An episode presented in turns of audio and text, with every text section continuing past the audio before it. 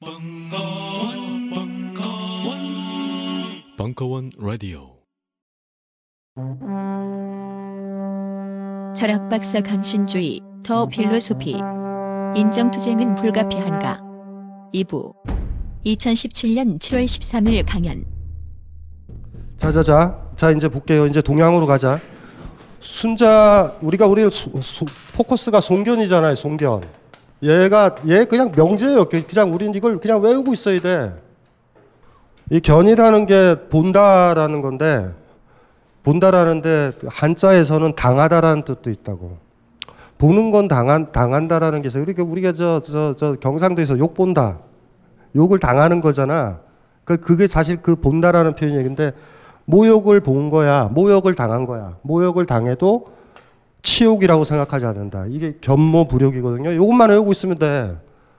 왜냐면 이것밖에 안 남아 있어. 그냥 무슨 말인지 알죠? 모욕을 당해도 욕, 치욕으로 생각하지 않는다. 이렇게만 살면 된다. 강력한 주체. 이거는 무슨 소리냐면 칭찬을 거꾸로도 읽어도 되죠. 누가 칭찬을 해도 영광이라고 생각하지 않는 거야. 어머, 제가 이 상을 받다니 이러지 않는 거야. 제가 제일 느끼한 게 뭐냐면 문학상 받은 시인들의 시인들의나 소설가들의 시- 그 수상평들 읽어봤어요? 와, 씨발 진짜 느끼 장렬이에요. 막 그거 하나 읽고 싶다. 찾아볼래요? 최근 무슨 뭐 무슨 뭐 김수영 문학상 상 받은 애들 멘트를 보면 어, 막 느끼해. 어쨌든 김수영이 보면 깜짝 놀랄 막 더러운 멘트들이 있거든. 뭐 뭐 너무 겸손하고 무슨 말인지 알죠? 막 상 받았다고 막, 막. 어쨌든지 간에 견모불욕이지만 거꾸로 다 읽으면 되지. 모욕을 당해도 욕, 치욕으로 생각하지 않는다라는 거니까 칭찬을 받아도 영광이라고 생각하지 않은 거야. 무슨 말인지 알죠? 이거랑 같이 가는 거예요. 송견의 주장은 이거 딱 하나야. 모욕이라는 거 남들이 나한테 모욕을 가는데 이건 이건 뭐냐면 벌을 줘도 있죠. 그걸 안 하거나 상을 줘서 그걸 하거나 그러지 않는다라는 얘기가 똑같은 거야. 요 원칙을 탁 던진 거죠. 장자도 송견을 좋아해요. 장자도 그 소요유 편에 보면 송견에 대한 이야기가 나오는데 조금 지나가듯 나오는데 송견을 좋아해. 송견의 테마예요. 요것만 그냥 외우고 있으면 돼. 달랑 남은 건 주장 이거 하나. 견모불욕. 송견부터 먼저 볼게요. 순자는 뭐 전형적인 얘기거든. 뭐 아, 하지만 한번 보, 한번 보지. 봐요. 827페이지 순자부터 좀 볼게. 입신양명이라고 그랬죠. 제가 827페이지에 자기 자신을 세워서 이름을 떨친다. 입신양명. 요거 중요하다. 여러분들 저 아버지 아버님 돌아가신 분. 그 제사에 그 저기 저 저 저 저 기 저 거기 뭐 학생 부군 신이라고 쓰잖아. 왜냐면 벼슬을 못 했으니까 졸라게 배우고 있는 거예요. 그냥 과거 시험만 보신다. 학생 부군 신이라고 너무 쓰는데 간직에 들어가면 사실 그걸 써야 되는 거야. 예를 들면은 어 동사무소 동장. 그 동장 이름을 쓰는 거예요 원래는. 무슨 말인지 알죠? 영의정이 됐으면 그 이름을 쓰는 거야. 학생 부군 신의를 썼다라는 건 유림은 유림인데 공부를 못해서 이름을 못 날린 거야. 그러면 학생 부군 신의가 되는 거예요 그게. 학생이 배우는 사람이잖아. 유학 전통에서는 자기가 배워서 과거를 봐서 간직을 얻어야 되잖아. 입신양명은 그런 거예요. 무슨 파야? 서현 엄마는 저 무슨 파야 사성공파? 사성공이지. 그 사람 중요한 사람이다. 그 사람에서부터 분리된다. 이해되세요? 그 사람이 어떤 간직에 있었던 그 사람이야. 입신양명이라는 게 뭔지 아세요? 이름을 날리는 거야. 이름을 딱 남겨주는 거야. 그냥 남겨주면 자식 대대로 그 이름으로 가는 거예요. 이름을 남긴다라는 건 아버지가 딱 돌아가셔가지고 그러는 거지. 그 전통이 지금 아직도 남아 있어. 일정 정도. 우리 화한 좋아하잖아. 화한이 화한이나 조환, 조화, 조화 기억나죠? 장례식장에. 그러면 뭐가 좋아? 대통령이 보내는 게 제일 좋지. 무슨 조기 축구회 회장. 이거 이거는 이건 좀 문제가 있다. 그 전통이에요, 사실은.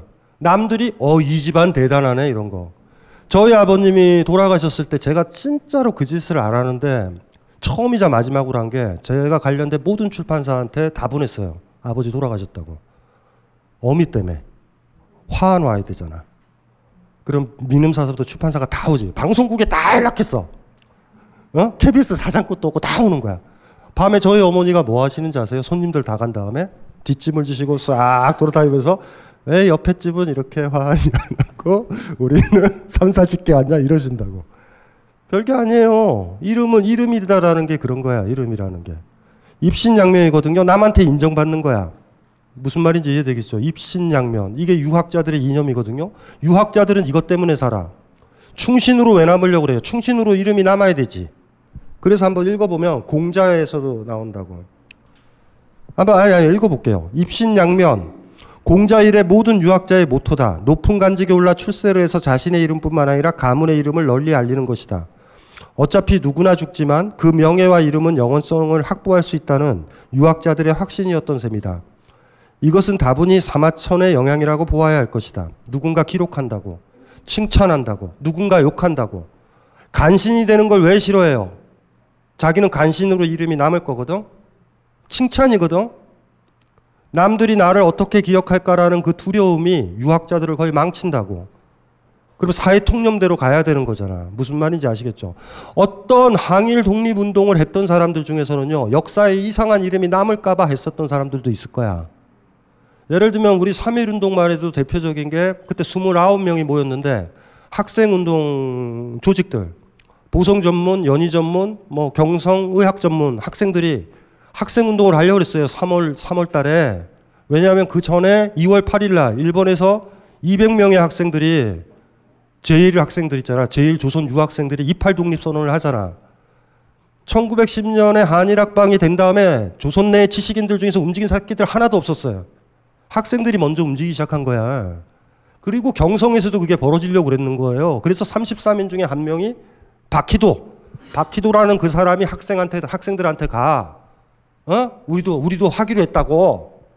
그렇게 약속을 해가지고 3월 1일 날 만세 운동을 저기 하려고 그랬단 말이에요. 파고다 공원에서. 그런데 그 전날 28일 날 손병희 집에 모여가지고 얘네들이 태화관에서 지네들은 하겠대. 태화관이라고 그 당시 경성에서 제일 유명한 중국집이 명월관이었는데 명월관 인사동 지점이 태화, 태화관이야 태화관. 거기서 모인 거예요. 이유가 뭔지 아세요? 아 이유도 필요 없어.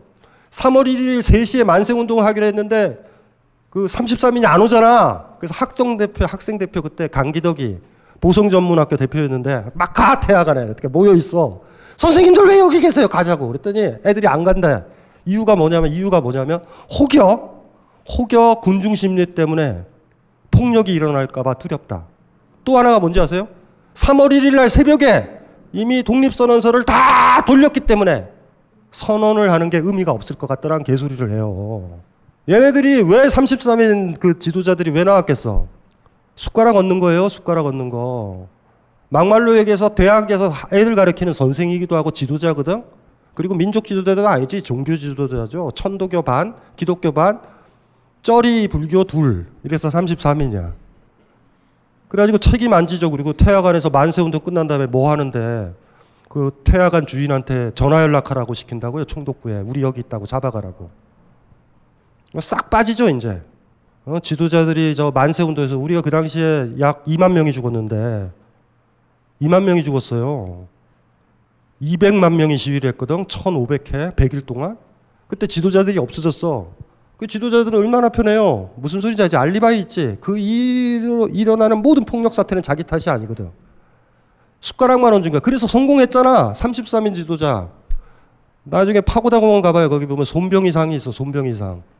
예? 3월 1일 날 오지도 않는 사람의 상을 세워놨다고. 그리고 심지어 거기 옆에 부조 있잖아. 부조. 부조에 보면은 어떤 나이든 지도자가 읽는 장면 나오잖아. 그때 읽었었던 사람이 경신학교. 경신학교 아니 아무도 안 읽으니까 학생들이 읽어야지. 그 경신학교 다니던 사람이 있어서 그 사람이 읽었다고. 그러나 어떻게 해요? 그 33인 지도자 후손들이 제자들이 교편을 잡고 글을 쓰잖아. 이름을 걔네들 선생들 만만세 이래버린 거야. 대략 난감이죠. 대략 난감. 그러니까 그런 식으로 숟가락을 얹을 수도 있다고. 그러니까 어차피 안 일어나도 3월 달에는 학생 운동이 일어난다고 학생 운동이. 거기에 숟가락을 딱 얹은 거지. 재밌어요. 어, 그것도 보면은 참 대략 난감해요 보면은. 딱 보면은 이제 조금만 사정을 알게 되면 와 이 사람도 숟가락 얹었구나. 뭐 이런 생각 난다고. 이름 이름은 이름 이름에 그 민감한 사람들이지 끝내 성공한 거 아니야. 거기 뭐 거기 보면은 거기 체남선도 재밌어 체남선. 체남선도 거기 저 33인 지도자 중에 아니거든요. 근데 그거에 겁내가지고 근데 나중에 독립이 되면 독립선언서를 기초했다라는 이름은 남잖아. 그래서 그건 쓰겠대. 그런데 33인 지도자 중에는 사인을 안 한다? 나 참, 재밌어. 황당무계예요. 그 전후 사정을 깊이 있게 보면. 근데 뭐 그들이 나중에 이승만 정권과 관련돼 가지고 우리 저 대한민국이 시작되잖아. 그들이 다 역사를 기록하니까. 사실 3.1 운동의 정확한 정의는 그런 거죠. 종교 지도자 33인이 숟가락을 얹으려고 했던 학생 운동과 민중 운동이라고. 아이 제합리에서 막 40여 명들이 타 죽고 예? 교회에 가다 놓고 죽였을 때 지도자들 어디 있었는데 한두 명이라도 남아가지고 그 수습해야 된다. 제가 옛날도 얘기했잖아요. 장수의 덕목이 뭐야? 지도자의 덕목. 전쟁터에는 제일 먼저 전쟁터에 들어가고 그 다음에 부하 들어오게 하고 전쟁터에 나갈 때는 제일 나중에 나가는 거야 원래. 나는 이런 지도부는 처음 만났어.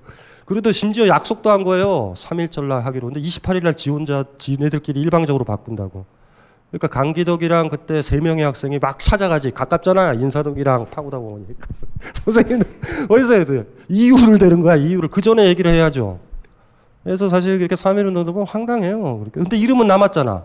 33인에 심지어 포장을 뭘로 했어요? 민족 지도자라고 종교계 지도자인데 종교계 지도자인데 천도교 기독교 불교 종교 지도자들이죠 그러니까 거기에 한계가 다 있었어 사실 거기에 무슨 뭐 신채원이 무슨 뭐 이렇게 강력했던 사람들 있잖아. 그 사람들 들어와 있지도 않고.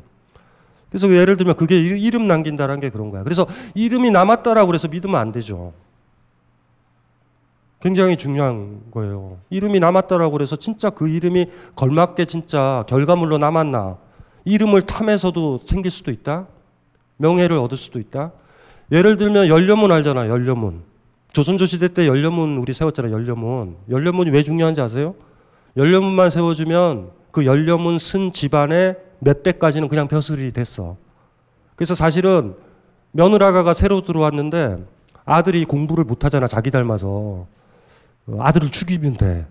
죽이고 어, 며느리를 연료로만 만들면 가문에서 벼슬을 하는 거야. 이해 이해 이해되세요? 그게 뭔 의미가 있어요? 그게 아무 의미도 없지. 재밌어요. 연료를 강요하지. 그러니까 빨리 해야 돼, 빨리. 자식이 병약하면 빨리 시집을 보낸, 그 저기 장가를 보낸 다음에 자식 죽기를 기다리면 돼. 그러면 이제 되는 거죠. 의미 없다. 그래서 의미 없는 거죠. 입신양명, 이름이라는 거. 이름을 남는다, 이름을 남긴다. 명자, 우리가 그때 쓰잖아. 유명해진다. 있을 유자에 이름 명자. 유명해지는 거예요. 완전 인정투쟁이지. 입신양명 그러는 순간 유학은 선언한 거예요. 이름을 떨친다. 이름을 드날린다. 뭐예요? 인정받겠다라는 거야. 그리고 이게 이제 이들의 동력이지. 진짜 이들은 당당하게 살았을까? 유학을 배웠었던 나름대로 지식인이라고 생각했던 조선조 풍습이 남아 있었던 그 사람들 33인의 그 사람 지도자들은 진짜 독립을 생각했었던 것일까? 진짜 지도자였을까? 학생들을 조금이라도 생각했을까? 이름만 생각한 거 아닌가? 그리고 이름만 얻어서 빠져나오잖아. 무슨 말인지 이해되시죠? 이것도 또 인정이라고. 동시대의 인정도 있지만 그런 것도 있잖아요. 나중에 어떻게 기억될까? 그것도 신경 쓰는 거. 여러분들 죽을 때 어떻게 하실 거야? 유언 남길 거예요? 용서 빌 거야? 딸한테? 아이한테? 아니면 뭐 여러분이 일찍 죽는다면 부모님한테 잘못했어요. 마지막 죽을 때까지 나 죽고 나서 어떤 딸로 기억될까? 어떤 엄마로 기억될까? 마지막까지 인정투쟁 벌인다? 날조하려고 그러고 미안하다고 그러고 진짜 미안했다고요?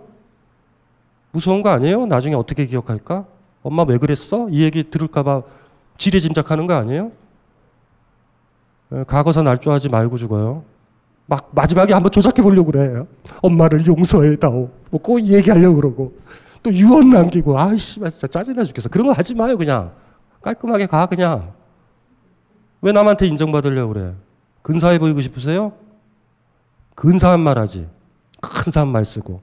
사랑 가득한 글을 쓰지. 진짜 그렇게 사랑했었냐고. 느낌이 싸한 거야. 어, 지금까지 해왔던 게 잘못하면 위험하다. 마지막에 한번 이름 한번 바로 잡아보려고. 유언 남기는 거 아니에요. 그냥 죽으면 그냥 죽는 거야. 그냥 깔끔하게. 부담도 주지 말고. 어쨌든 입신양명이란 단어에서 모든 인정투쟁이 다 나온 거잖아. 유학이 과거 시험 보려고 그러고 과거 시험 합격하면 어떻게 돼요? 여기다가 꽃 달고 막 나타나잖아. 막 쫙 나타나고 막 박수 쳐주고 뭐 전형적이지. 뭐 이런 사람이니까 830페이지 아니 829페이지 한번 볼게요. 맹자 얘기서부터 볼게. 삶도 내가 원하는 것이고 의로움도 내가 원하는 것일 때 두 가지를 다 가질 수 없다면 삶을 버리고 의로움을 선택해야 한다. 살신성인과 같은 거예요. 둘 다다 가지면 좋아. 살아있기도 하고 의라는 건 뭐냐면 의로운 사람이다라는 거야. 그러니까 예를 들면 이런 거지. 아이가 물에 빠져 죽었을 때 그 아이를 구해주는 건 굉장히 힘든 일이잖아. 누구나 못하는 거지. 희소성이에요. 유명해지는 건 희소성이라니까. 사실 희소성이 전제가 돼야 되잖아. 그러니까 아, 누구나 할 수 있으면 그거는 무슨, 무슨 칭찬을 해. 그래서 자기도 살고 아이도 구한다고 그게 제일 원하는 건데 둘 중에 하나를 선택을 하라고 그러면 의를 선택한다. 이게 유학자의 생각이든 살신성이잖아. 나는 어차피 뒤질 몸이지만 내 이름은 영원히 가니까. 이해, 이해되시죠? 이게, 이게 저 맹자의 얘기거든. 그래서, 그래서 한번 볼게요. 현자만 이런 마음을 가진 것이 아니라 사람이라면 모두 이런 마음을 갖고 있다. 단지 현자만이 이런 마음을 잃지 않았을 뿐이다. 한 그릇에 밥과 한 그릇에 구, 구, 국을 얻으면 살고 얻지 못하면 죽는 경우가 있다. 그렇지만 함부로 부르며 주면 길거리 사람도 받지 않을 것이고 발로 차서 주면 거지도 받지 않을 것이다. 뭐, 뭐 이런 이야기. 예. 그 다음에 순자 이야기 볼게요. 그 제일 밑에 830페이지. 의로움을 앞세우고 이익을 뒤로하는 자에게는 영예가 있고 영광이 있고 이익을 앞세우고 의로움을 뒤로하는 자는 치욕이 따른다. 영예를 갖는 자는 언제나 통달하지만 치욕을 당한 자는 언제나 공궁하다. 통달한 자는 남을 통제하지만, 통제하지만 공궁한 자는 남에게 통제된다. 여기도 똑같아요. 살신성인, 이익을 따르지 마라. 유학자의 이념이지. 이렇게 되면 영광스러워진다고. 요게 뭐, 요게 핵심인 거죠. 유학자들이 왜 바닥에 이러냐면 다 사리사욕을 탐하니까. 인간은 똑같죠. 어떤 관료가 됐었을 때 우리가 저 뭐, 뭐, 야 청문회 하거나 막 이렇게 되면은 우리보다 더 썩은 사람들도 많잖아. 여러분들이 봤었을 땐. 청문회는 굉장히 소중한 거예요. 왜냐면 이렇게 양쪽이 막 털고 이래야지 다 드러나는 거잖아. 시끄러울수록 좋아. 그게, 그게 숨겨지는 게 이제 문제가 되는 거죠. 그러니까 우리가 인간들 중에서 그치, 다 고양인데 생선을 맡겨야 되는 거야, 생선을. 누구한테 맡겨야 되겠어요? 어떤 고양이한테 맡겨야 되겠어? 생선을 못 먹는 고양이. 생선을 멀리 하는 고양이한테 맡겨야 되잖아. 이게, 이게 인류사의 사실 고위 간직자를 뽑는 데 딜레마라고. 납득은 돼. 나라도 씨발 그거 돈 받겠다. 당연히 받지. 그런데 그게 국가의 돈이잖아. 공적인 돈이잖아. 그러니까 누구를 뽑아야 돼요? 이로움을 따지자, 이익을 안 따지는 사람을 뽑겠다는 거야. 그 유학자, 유학자들의 그러니까 바닥에는 그게 있어요. 고위 관직자를 염두에 두고 있는 게 있다고. 831페이지 한번 읽어볼게요. 군자와 소인 혹은 대인과 소인은 지배계층과 피지배층에 대한 윤리적 레토릭이라고 할 수 있다. 한마디로 대인은 커다란 사람이고 소인은 작은 사람이라는 것이다. 당연히 이런 사회적 분업론에는 커다란 사람이 작은 사람을 이끌고 지배해야 한다는 정치론이 전제되어 있다. 대인이 커다란 이유는 그가 자기만을 생각하는 게 아니라 공동체 전체를 생각하기 때문이다. 반면 소인이 작은 이유는 그가 공동체에 살면서도 자기만을 생각하기 때문이다. 당연히 대인이 소인을 그러니까 전체를 이끌어야 한다. 순자 영역편에서 뭐 얘기했는지 아시겠죠? 의로움을 앞세운 사람은 영광이 있다라고 하는 건 이익을 안 따지기 때문에 그 사람은 높은 자리에 올라가게 된단 말이야. 어떤 고양이한테 생선을 맡길까? 생선을 탐하지 않는 사람한테 맡긴다라는 거예요. 이제 순자는 이렇게 지금 생각을 하고 있는 거지. 유학이요, 이게 슬픈 거라니까. 우리 사회로 전반적으로 따져보면 이런 유학자들도 없어요, 지금. 우리 사회가 양아치 사회가 된 이유는 바로 여기 있다고. 제가 우리 사회, 우리 사회에 대해서 제가 얘기를 많이 했잖아. 예를 들면 아까 유학의 핵심, 유학의 핵심이 뭔지 아세요? 그래도 유학이 아직도 의미가 있는 건 솔선수범이다. 높은 자의 솔선수범이 보수의 가치야. 보수적이다라고 그러면 솔선수범을 강조하는 거예요, 그게. 이해돼요? 우리는 솔선수범이 없는 나라거든. 그러니까 우린 보수가 없어요, 사실. 제가 얘기를 했었잖아. 유학자들은 어떠냐면 아이 보고 자기는 디비 자면서 아이 보고 일찍 일어나가지고 공부하라고 그러지 않아. 4시서부터 먼저 일어나서 책을 읽으세요. 무슨 말인지 알아요? 선비가 뭔지? 엄마도 그러는 거야. 엄마도 일어나서 조용히 아침에 차를 타고 있고 딸이 아우 피곤해 이럴 때 자거라. 이런데 어떻게 애가 자? 못 자지. 청소하라고 자기는 놀고 애 보고 청소하라고 그러는 게 아니에요. 솔선수범. 무슨 말인지 이해되시죠? 그게 보수의 가치라고. 만약에 보수적이다라는 게 의미가 있다라고 그러면 유학은 진짜 보수성인 거야. 그러다 보니까 나이 많은 사람을 존중하는 거예요. 어른을 존중하는 거야. 어른이 왜 존중받아? 솔선수범하기 때문에. 그래서 제가 아까 그 얘기를 했잖아요. 그 유학성을 가지고 있는 대표적인 게 제가 아까 비유 들었잖아. 장수는 누가 존경받아? 적진에 제일 먼저 위험한 곳에 먼저 가서 그 다음에 부하들이 와야 되고 적진을 떠날 때는 어떻게 해요? 전쟁터를 떠날 때. 부하들을 먼저 보내고 제일 나중에 나와야 돼. 그래서 존경을 받는 거야. 자기 이득에 따르면 먼저 나올 수 있잖아요, 장수는. 집에 불이 났다. 아버지는 어떻게 해야 돼? 제일 나중에 나와야 돼, 애들 구하고. 반면 내가 씨발 나가야 된다. 이러고 애들 밀쳐봐. 아이들이 간신히 구조됐어. 아이들이 존경하겠어요? 씨발 너 아버지 맞냐? 이러지. 이해돼요? 자, 이 각도로 봅시다. 이게 인간이 어른이 됐다는 거 그 가치가 있어서 존중을 받는 거야. 이게 보수성이에요. 그런데 우리나라 재벌들은 정리해고하잖아. 무슨 말인지 알죠? 위기에 빠지면 부하부터 죽인다고 이게 양아치라고 부르는 거야. 권력이 있을 때는 존경을 받지만 위기에 빠지면 부하부터 잘라. 우리나라 대재벌들이나 우리나라에서 뭐 새누리당이나 무슨 당들은 다, 다 씨발 보수 세력이 아니라고요. 그냥 양아치 새끼들이야. 조폭도 그런 짓 안 해. 조폭이 왜 위대한지 아세요? 잘 자란 전투에는 두목이 나서지 않지만 큰 전투에서는 그분이 맞, 앞에 서 주셔야 돼. 그러니까 한두 번 뒤로 빠지지. 우리가 보수적 사회 아니라는 걸 알아야 돼요. 해방 이후서부터 안 된다고. 우리가 무슨 뭐 미국 이데올로기 뭐 저 자본주의를 받아들인 게 아니야. 남쪽 사회에 미군정이 있으니까 친일파 새끼들이 또 미군정에 붙고 북쪽에서는 또 소련 군정이니까 그쪽에 붙은 거예요, 그냥. 이념이 뭐 탁월해 가지고 우리가 무슨 뭐 자본주의를 선택했어요, 언제? 거기서부터 양아치성이 나온 거야. 일본 아이들이 일본의 친일파들이 왜 생겨요? 그 양아치성들이. 소순수분 못한 거 아니야? 예? 관련돼 자기 이득을 탐해가지고 나중에 일본한테 토지를 하사받고 이래? 최소한 그건 안 받아야 된다? 그래야지 명분은 쓰잖아. 사실은 일- 어? 조선을 근대화하기 위해서 불가피한 선택이었어. 이렇게 한 다음에 을, 그러니까 사인하고 예?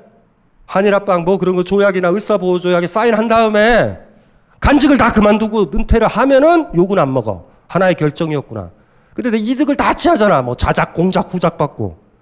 그때부터 양아치성이 대두가 된 거예요. 그래 우리 사회에서는 보수 얘기 좀 하지 마. 옛날에서 저 비상경보기에 썼잖아. 양아치의 세계다. 평상시에 존경받았고요. 재벌이라서 인사받았잖아. 수위한테나 직원들한테. 존경받았죠. 위기에 빠졌는데 선언부터 던져? 그 양아치라 부르는 거예요, 그게. 존경 못 받지. 돈 가지니까 그걸로 가는 거예요. 그래서 재밌는 게 이 유학자들의 이 보수성 자체가 그리워진단 말이야. 최소한 이것도 없단 말이야. 이것도. 최소한 이게 있는 다음에 그 다음에 진보와 자유를 얘기하고 싶어. 우리 사회는요 진보와 보수의 싸움이 아니라 제정신 가진 사람과 양아치들의 싸움이야. 그래서 뭐 아, 보수 세력이라 그래? 보수 세력이 어디 있어 지금 우리가 보수는 솔선수범해야 된다고. 이게 유일한 가치예요. 유일한 가치. 그래서 사람이 다른 거야. 지도자인 사람과 아닌 사람이 다르고 군자와 대 군자와 소인은 달라. 대인과 소인은 달라. 나는 대인이다. 나는 아버지야. 이러는 거야. 아버지니까 그걸로 건세를 부린다? 양아치라고. 장수는 제일 힘든 자리라고 생각하고 감당하는 거예요. 고위간직장이 자가 되자마자 뭐 해야 되는 거예요? 생선 먹기를 그만둬야 돼, 그 고양이는. 이해되죠? 그래서 입신양명이 되는 거야. 이게, 이게 오리지널한 유학이에요. 그렇기 때문에 우리 사회에서 아직도 유학을 공부하고 저 안동이나 저기 가면 어흠, 어흠 하는 사람들이 생긴 이유가 우리 사회가 양아치 사회라서 그들이 존재하는 거야. 그러니까 그거를 좀 대치를 해줘야 되거든. 솔선수범 힘들지. 근데 그 가치를 우리가 우리가 유학적 사회를 우리가 없애지를 못했잖아. 그냥 서구 문명이 들어왔잖아. 우리가 정리를 못했잖아. 그러다 보니까 우리가 누구를 권력자를 공격할 때 부도덕성을 공격하고 그들이 솔선수범 못했다는 걸 공격하고 세월호가 침몰했을 때 대통령이 그 자리를 못했다라는 것 때문에 공격을 하는 거예요. 우리는 유학적으로 또. 그러니까 우리가 요구하는 건 뭐야 대부분 유학의 가치에 따라 높은 자리에 있으면 생선을 싫어하는 고양이가 돼야 된다고. 거기서 머리를 하고 있다. 이게 있을 수 없는 거지 이거는. 바닥에 우린 저변에는 진보적 의식이 이렇게 깔려 있는 사회는 아니에요. 굉장히 유학적이야. 그래서 뭐 청문회 때 뭐 뭐 비리 있거나 뭐 병역 뭐 이런 거 있잖아. 그래서 유학 사회에서는 있을 수가 없는 거예요. 무슨 말인지 알지? 군대를 빠진 사람이 장관이 돼서 누굴 군대 보낸다. 이건 있을 수 없는 거야. 그러니까 유학에서 강요하는 게 뭔지 알죠? 그러니까 높은 자리에 올라가면 솔선수범해야 되고 높은 자리에 안 올라간 사람은 높은 자리에 올라간 사람한테 솔선수범을 강요해야 돼. 이게 유학의 가치인 거예요. 그런데 현실적으로 권력자들이 유학적이냐, 보수적이냐, 자본이, 권력이 아니잖아. 예, 우리가 양아치 사회라. 양아치 사회. 그러니까 슬픈 거예요. 그래서 때때로는 그런 것 같아. 때때로는 무슨 권력을 공격하거나 이럴 때 이런 전통적 가치 있잖아. 이걸로 공격하는 것도 먹히는 것 같아. 그거의 상징적인 게 김용옥이 계속 나올 수 있는 거예요. 동양 철학자가. 네, 남루한 거지. 그러니까 예? 경제 공황이 있고 자본의 문제가 첨예한 이때 G20 열 때도 내가 제일 좋아했던 거 Welcome to Hell이에요. 그 시위 현장. 지옥에 오신 걸 환영합니다. 대통령이 가서 지금 뭐를 하는데 지금 우리 지금 비정규직 문제가 노동 문제를 뭘 해결했다고. 좀 갑자기 무슨 왕놀이 하는 것도 아니고. 그래도 위대해 보이는 거예요. 현직 대통령이. 솔선수범을 하는 걸로 보이니까. 그러니까 거기 한 단계 더 나가야 돼. 어, 사람들이 생산수단을 가지고 힘들지 않게 살 수 있게. 그런 식으로 가야 되죠. 좀 정신들을 좀 차렸으면 좋겠어요. 근데 하도 그러니까 우리가 씨발 이명박서부터 양 저기 박근혜서부터 양아치로 깔아놨기 때문에 조금만 솔선수범해도 위대해 되는 거야 우리 사회는. 그게 재밌는 현상이에요 그게. 유학이 뭔지 아시겠죠? 멋있지 않아요? 선배 선배. 선배라는 사람. 암벽타게 배울 때는 책으로 못 배운다. 그런 사수를 정해서 배워야 돼요. 무슨 말인지 알죠? 그 사람은 어떻게 가르쳐 주냐면 이렇게 하라. 이렇게 잡아. 야, 신주야, 이렇게 잡아. 거기서는 이렇게 올라와. 내가 어떻게 그 사람을 존경 안 해. 반면 어떤 새끼를 만나서 선배를 만났는데 야, 거기로 올라가. 그쪽으로 올라가, 이 새끼야. 내가 걔 존경하겠어요? 한 번도 안 올라가. 내가 다 줄 막아줘야지 올라가. 내가 어떤 암벽 타는 사람들을 최소한 존중할 때는 뭐냐면 그 사람 그렇게 가르쳐 줘요, 나를. 무슨 말이지? 잘 봐, 잘 봐. 신주야. 아, 너는 지금 선등하면 안 돼. 너는 선등하지 마. 이해되죠? 그 사람이 선동한다. 우리 그 사람이 어느 날 신주야 저기까지 네가 올라가 그럴 때 인정받은 거야. 그리고 나는 기다리는 거지. 그 선배가 딴 사람이랑 산 타다 죽기를. 그러면 내가 사수가 되는 거야 그 다음에. 얘가 안 죽으면 계속 걔랑 다녀야 돼. 한 번 사수는 영원한 사수야. 근데 되게 죽어요. 어, 어, 죽으면 이제 그때 자유를 얻지. 암벽을 처음 가르쳐줬던 그 선배를 내가 왜 존경을 안 해? 제일 먼저 올라갔는데. 여러분들 누가 존경하겠어요? 직장에도 그런 사람들 있지? 부리는 사람들. 이해되죠? 누구 존경하는 것 같아요? 가만히 보면. 와, 앞장 쓴다? 막 술자석에서는 우리 가장 저 새끼 때려 죽여야 돼. 저 부장 새끼 이러는데 회의를 하다 보면 부장님. 이러는 선배를 보면 짜증나지 않아? 죽이고 싶지 않아? 그걸 양아치라고 부르는 거예요. 그러니까 그런 사회가 아니어야 되지. 그러니까 이제 그래서 높은 자리에 올라간다라는 건 부담이 되는 거야, 사실. 그들 제일 앞에 쓰는 거야. 그래서 직급이 올라갈 때 불안해해야 돼요. 사리 사욕을 탐하면 밑에 사람들한테 욕먹기 시작해. 말단 사원일 때가 편하는 거야. 이해되죠? 그러니까 동장 있잖아. 제가 비상경보기에 썼잖아. 어떤 아줌마가 동장이 됐잖아. 자기 가족들만 신경 쓰면 동장은 욕먹게 돼, 돼 있다? 그러니까 동장 자리에 안 올라가는 게 좋아. 그냥 자기 집 아이들만 챙기면 돼. 무슨 말 언제 욕먹겠어요? 자기들 아이들만 챙기고 가족들만 챙기고 자기 살고 있는 아파트 단지만 챙겨봐. 동장이 욕 먹나 안 먹나? 욕 먹지. 양아치니까. 그런 게 이제 우리의 우리가 가진 동아시아적 정서예요. 유학적 정서. 외국 사람들이 보면 가도할 거야. 아이가 군대를 안 간 거랑 그 사람이랑 뭔 상관이 있지? 우리 이렇게 생각한다. 외국 사람들은. 지금 뽑는 거는 군대 문제가 아니잖아. 저 사람이 경제 능력이 있고 외교 능력이 있으면 뽑아야 된다. 이게, 이게 서구적 능력이야. 마키아벨리 이후서부터의 서양 정치학의 핵심이 뭔지 아세요? 정치와 윤리의 결별.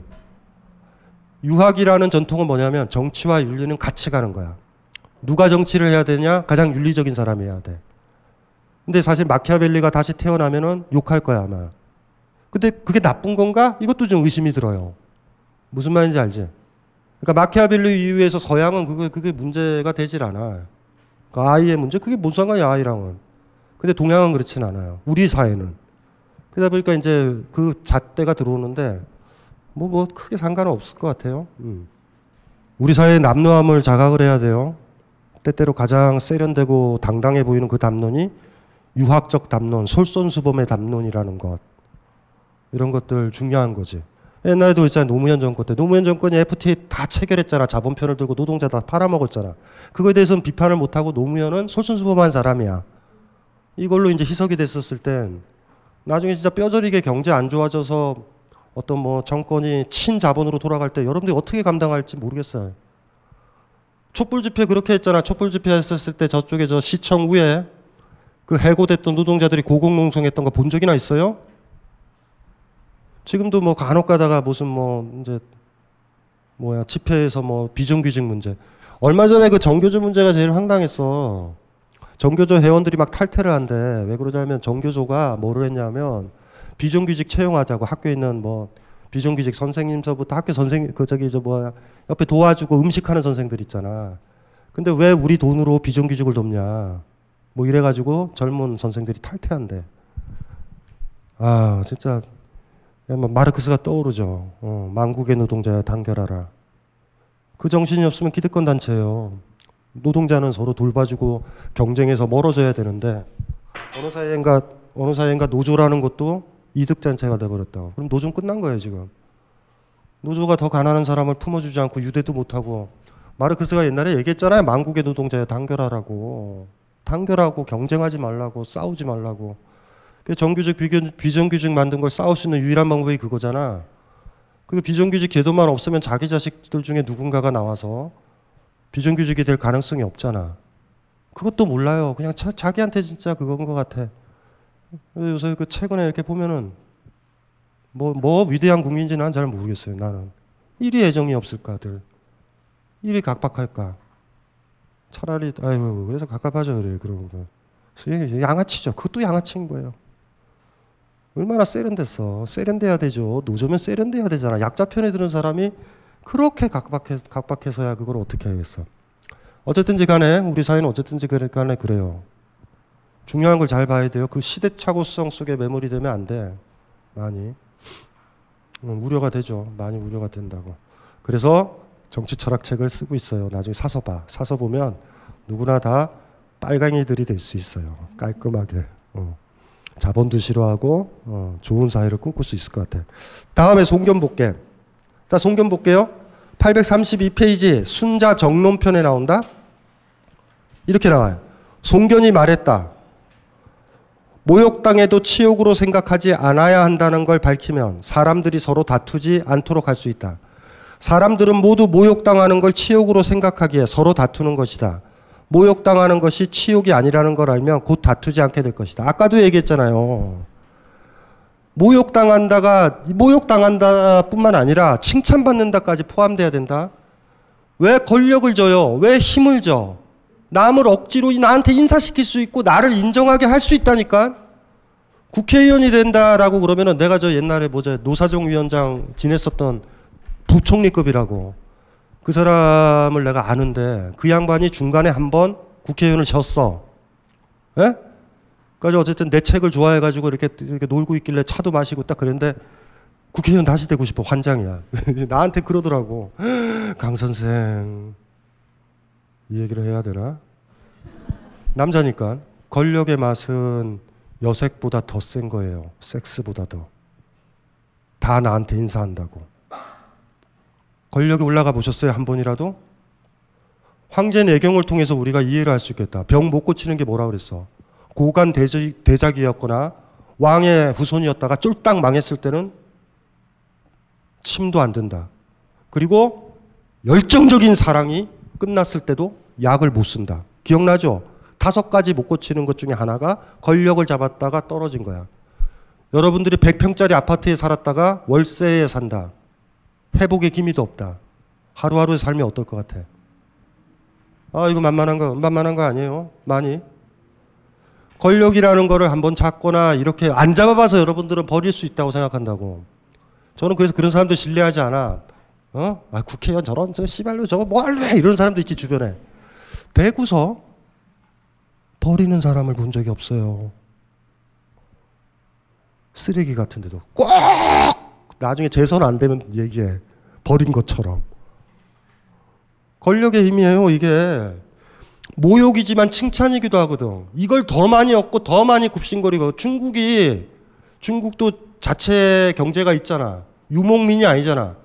그런데 왜 고려한테 조공을 받으려고 그래? 그 조공의 절차가 인정받는 절차거든. 가장 좋은 거 바치고 무슨 말인지 이해되시죠? 유목민들이 전쟁에 참여하는 건 생존의 문제란 말이야. 흉노족들이 치고 온다든가. 하지만 자체 경제가 있었던 나라에서는 왜 조공을 안 오냐로 전쟁이 일어나지. 춘추 전국 시대도 옛날 전쟁도 비슷한 때가 많았어. 그러니까 이러는 거예요. 또 전쟁에 대해서 또 막는 거지. 반전주의자지. 양주같이 했거나 고자같이 했던 거랑은 다른 방식인데 비슷한 취지인 거야. 남이 인정을 받던 남이 황제라고 그러든 그걸로 으쓱으쓱 영광이라고 그러지 마라.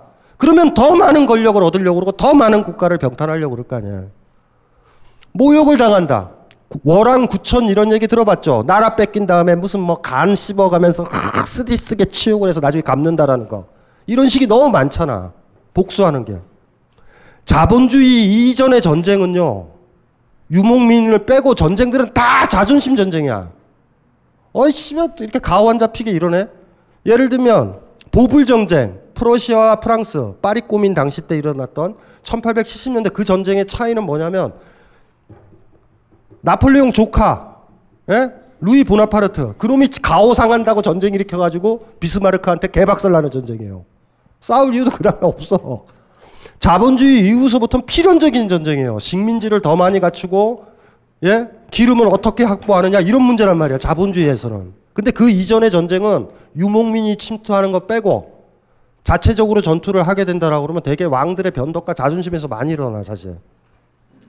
무슨 말인지 이해되시죠? 이제 그거랑 관련이 되어 있는 거야. 심지어 이거는 개인의 문제가 아니라 이런 거죠. 모든 사람들이 모욕을 받아도 치욕으로 생각하지 않으면 전쟁이 일어나지 않아. 그 다음에요. 맹자와 순자가 인간의 본성이라고 하는 인정 욕구는 영욕이란 사회적 평가와 밀접한 관련이 있다.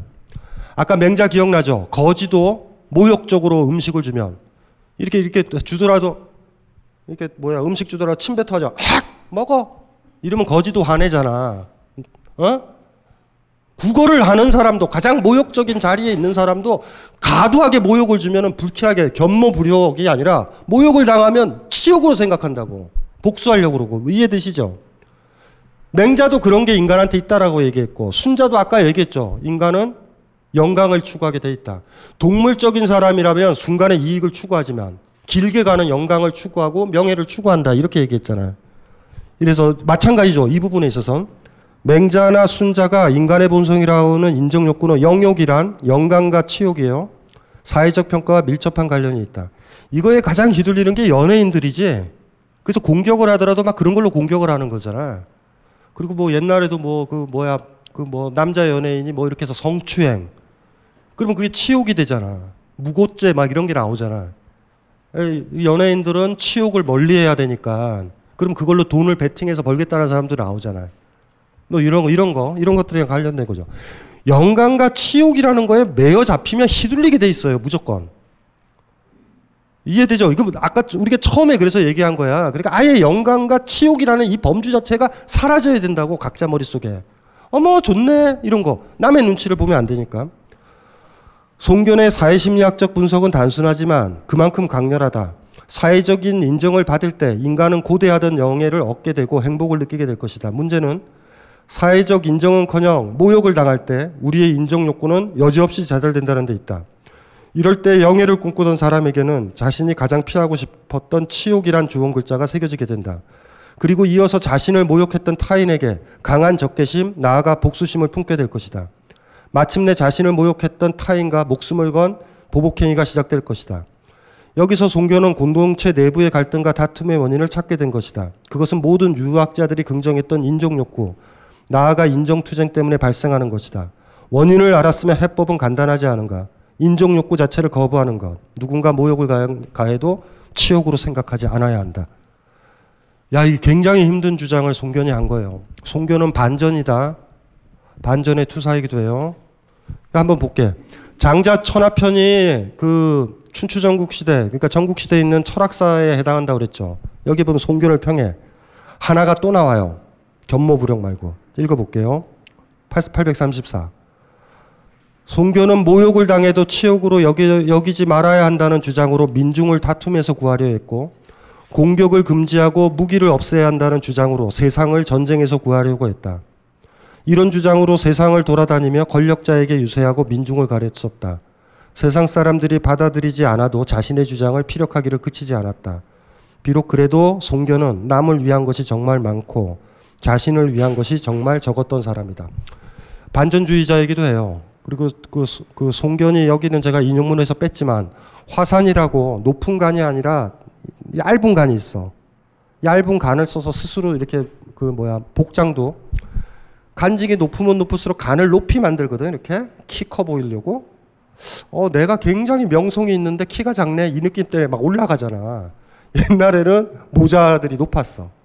그런데 이 송견은요 송견을 따르던 사람들은 낮은 모자 있지. 지금으로 따지면 뭐냐면 셜록 홈즈가 쓰는 모자처럼 낮은 거.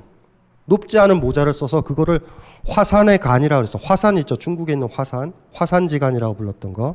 그걸 썼다고 해요. 어쨌든 송견이 우리한테 가르쳐 준건 견모부력. 어, 이렇게 이제 개입을 하는 거죠. 그러고 보니까 유학자들이 실질적으로 전쟁을 유발했다고 볼 수도 있어. 인정투쟁. 반 아이들이 막 선생님한테 인정받으려고 그러면 반 아이들의 갈등은 불가피하지. 난리 아니죠. 막 모함 있고 막 음행 있고 막 난리 아니잖아요. 막 그런 거랑 비슷한 거죠. 견모부력. 야 저거 거꾸로도 읽어야 돼요. 칭찬을 들어도 상을 받아도 영광으로 생각하지 않는 거야. 어, 저 하나만 읽으면 안 되고. 근데 저게 제일 힘드니까. 상을 받아도 오히려 폼나잖아. 아, 뭐, 이런 종이 쪽지를 주지. 이러면 폼나잖아. 그거는 쉽단 말이야. 오히려 더 큰 명예가 생겨요. 무슨 말인지 알죠? 어머, 상 줘서 너무 좋아. 여러분들이 이러고 있었을 때 전교 1등 하는 아이는 그냥 공부하고 있는 애들 있잖아. 나는 너무나 반에서, 반에서 2등 했다고 흥분하고 있는데 1등 하는 아이는 그냥 이렇게 공부하고 있잖아. 그래서 딱 보면서 그래서, 어, 너 뭐하니? 상이 뭐가 중요해? 난 미적분학이나 풀래. 이럴 때 짜증나지 않아요? 나는 지금 이거 받아서 좋은데. 무슨 말인지 이해되시죠? 그러니까 견모부력에 거꾸로도 읽어야 돼요. 남이 칭찬을 해더라도 그거. 근데 진짜 힘든 건 이게 힘들어요. 모욕을 당해도 제가 아까 그랬잖아. 대전에 갔었을 때 어떤 아저씨가 나한테 모욕을 준다고. 저 사람이 치욕이라고 내가 만약에 반응을 하잖아요. 그럼 그 사람이 나를 가지고 놀 수 있어. 물고기가 왜 잡혀요? 그 미끼만 주면 무니까. 여러분들 쉬운 사람 되는 방법이 그거야. 이 사람이 뭐를 영광으로 생각하고 뭐를 치욕으로 생각하는지가 들키면 사람들이 여러분 가지고 논다고. 디오게네스 같은 사람을 알렉산더가 어떻게 부리지? 얘를 뭘 줘야 되잖아. 얘를 부리려면 뭘 줘? 뭘 줘야 되지? 도대체 얘는 뭘 원하는지 모를 거 아니에요. 그냥 지가 하고 싶은 대로 그냥 길거리에서 자해하고 싶으면 자해하고 잠자고 싶으면 잠자고 이런 아이는 어떻게 하지? 어떻게 안 돼? 집에도 못 해. 치욕이랑 영광과 영욕이죠, 영욕. 영광과 치욕이라는 범주를 사라지게 하면 여러분들은요 거의 퍼펙트하게 자유로워져. 만만한 게 아니에요. 인생이 완전히 변한 거야. 이걸로 어떻게 노력해야 될까가 아마 아마 중요한 것 같아. 예. 그 다음에 중요한 거예요. 그 다음에 836편 한번 보세요. 요거는 쭉 한번 읽어볼게요. 당당함이랑 우아한 미덕. 사실 앞에 떠든 얘기는 요거 읽고 싶어서 그랬어요. 너는 부끄럽지도 않니? 성적이 이게 뭐니? 당신은 창피하지 않나요? 후배가 승진을 하다니. 어, 이런 얘기 많이 하잖아. 옆에서 가족들이. 아니면 아내가 남편한테 자극을 주는 거 아니야. 부인한테 그럴 수도 있어요, 남편이. 너 보니까 네 친구가 너를 떼지로 보더라. 창피하지 않니? 뭐 이렇게도 얘기할 수도 있고 무슨 말인지 알죠? 그런데 견모부력, 즉 모욕당해도 수치로 생각하지 않는다는 송견의 가르침을 따르는 순간 우리는 과거와는 완전히 다른 주체, 자유로운 주체가 된다. 너는 부끄럽지도 않니 성적이 이게 뭐니라고 그랬을 때 견모부력을 따르면 나한테 모욕을 준 거잖아. 그럴 때 엄마 저녁 반찬은 뭐야? 물론 이 얘기를 하면 엄마는 화가 나요. 수치를 모르는 딸 같으니라고. 수치를 안 느껴져. 그리고 예를 들면 당신은 창피하지 않나요? 후배가 승진을 하다니 부인이 물었을 때 남편이 이래. 내일 낚시 가야지? 화가 나죠. 왜 화가 나는지 아세요? 남편을 여러분들이 부리고 싶거든요. 남편이 승진을 해서 여러분들이 명예를 얻고 싶거든요. 남편은 자유로운데, 남편은 행복한데, 뭐가 문제야? 내 아이는 행복한데, 밥만 주면. 고등어 반찬이면 만사가 행복한데. 무슨 말인지 이해되세요? 여러분의 질투예요, 그것도 또. 갑자기 막 화가 나는 거야. 여러분들이 직접적으로 느끼는 거 이거예요. 내가 속물이구나. 상벌에 의해서 지배되고 영광에 의해서 취하고 모욕을 싫어하는 내가 쓰레기고 이 아이가 이 아이는 왜 그러지? 이 생각이 든 거야. 미끼를 주는데 안 물어. 이럴 때 이럴 때 당혹스러운 거예요, 사실. 왜냐면 여러분들은 넙석 덥석 물거든. 어떻게 써요? 여러분 딸이 이런 딸이면 어떻게 생각해? 아무리 모욕, 모욕을 줘도 너 그러다가 이상한 남자랑 결혼하고 뭐뭐 뭐 인생 망가지고 막 이러는데도 엄마 밥 주세요 이러는 딸 한숨 쉬겠지. 참 이게 씨발 어떻게 어떻게 개돼지를 낳냐 뭐 이런 느낌이 들어요? 훌륭한 거예요. 이때부터 자유를 얻는다? 뭔 소리예요? 너 1등 해라 이런 건데 너 승진해라 이런 건데. 여러분들이 직장에서 후배가 승진하면 기분 나쁘지? 나쁘죠? 그러니까 여러분이 그 정도라고. 그 정도 수준이야. 그러니까 직장에 남아있는 거예요, 지금. 그 다음에 볼게요. 우리에게 모욕을 주려고 했던 사람, 그래서 우리를 사회적 평판과 인정세계로 유혹하려고 했던 사람은 우리의 대응을 뻔뻔하다고 혀를 찰 것이다. 그래요! 이거야. 뻔뻔한 사람이 돼야 돼. 아니, 여러분은 당당한 거다? 다른 사람들이 보면 뻔뻔해 보여야 된다고. 이 뻔뻔함은 굉장히 중요한 미덕이에요. 뻔뻔함. 무슨 말인지 알죠? 뻔뻔해야 된다. 어머 성적 떨어졌는데 저 밥 먹는 것 좀 봐라 저거 저저 밥 먹는 것 좀 봐라. 아이고 승진도 못했는데 저 낚시 가서 고기 잡았다가 좋아한다 저 저 저 저 저 저 저 화상 같으니라고. 무슨 말인지 이해되시죠? 음 뻔뻔해 약간 뻔뻔해야 돼. 눈치 보지 말고. 인정욕구와 인정투쟁을 벗어버리는 순간 우리는 당당한 자유와 진정한 행복을 맛보게 된다. 당연히 자본이나 국가와 같은 체제의 논리에서도 벗어나게 될 것이다. 수치스럽게 생각하지 않아야 한다는 송견의 뻔뻔한 정신이 그를 반전 평화주의의 투사로 만들었다는 것에 주목하자. 아테네에서 뻔뻔함을 휘날렸던 디오게네스도 마찬가지였다.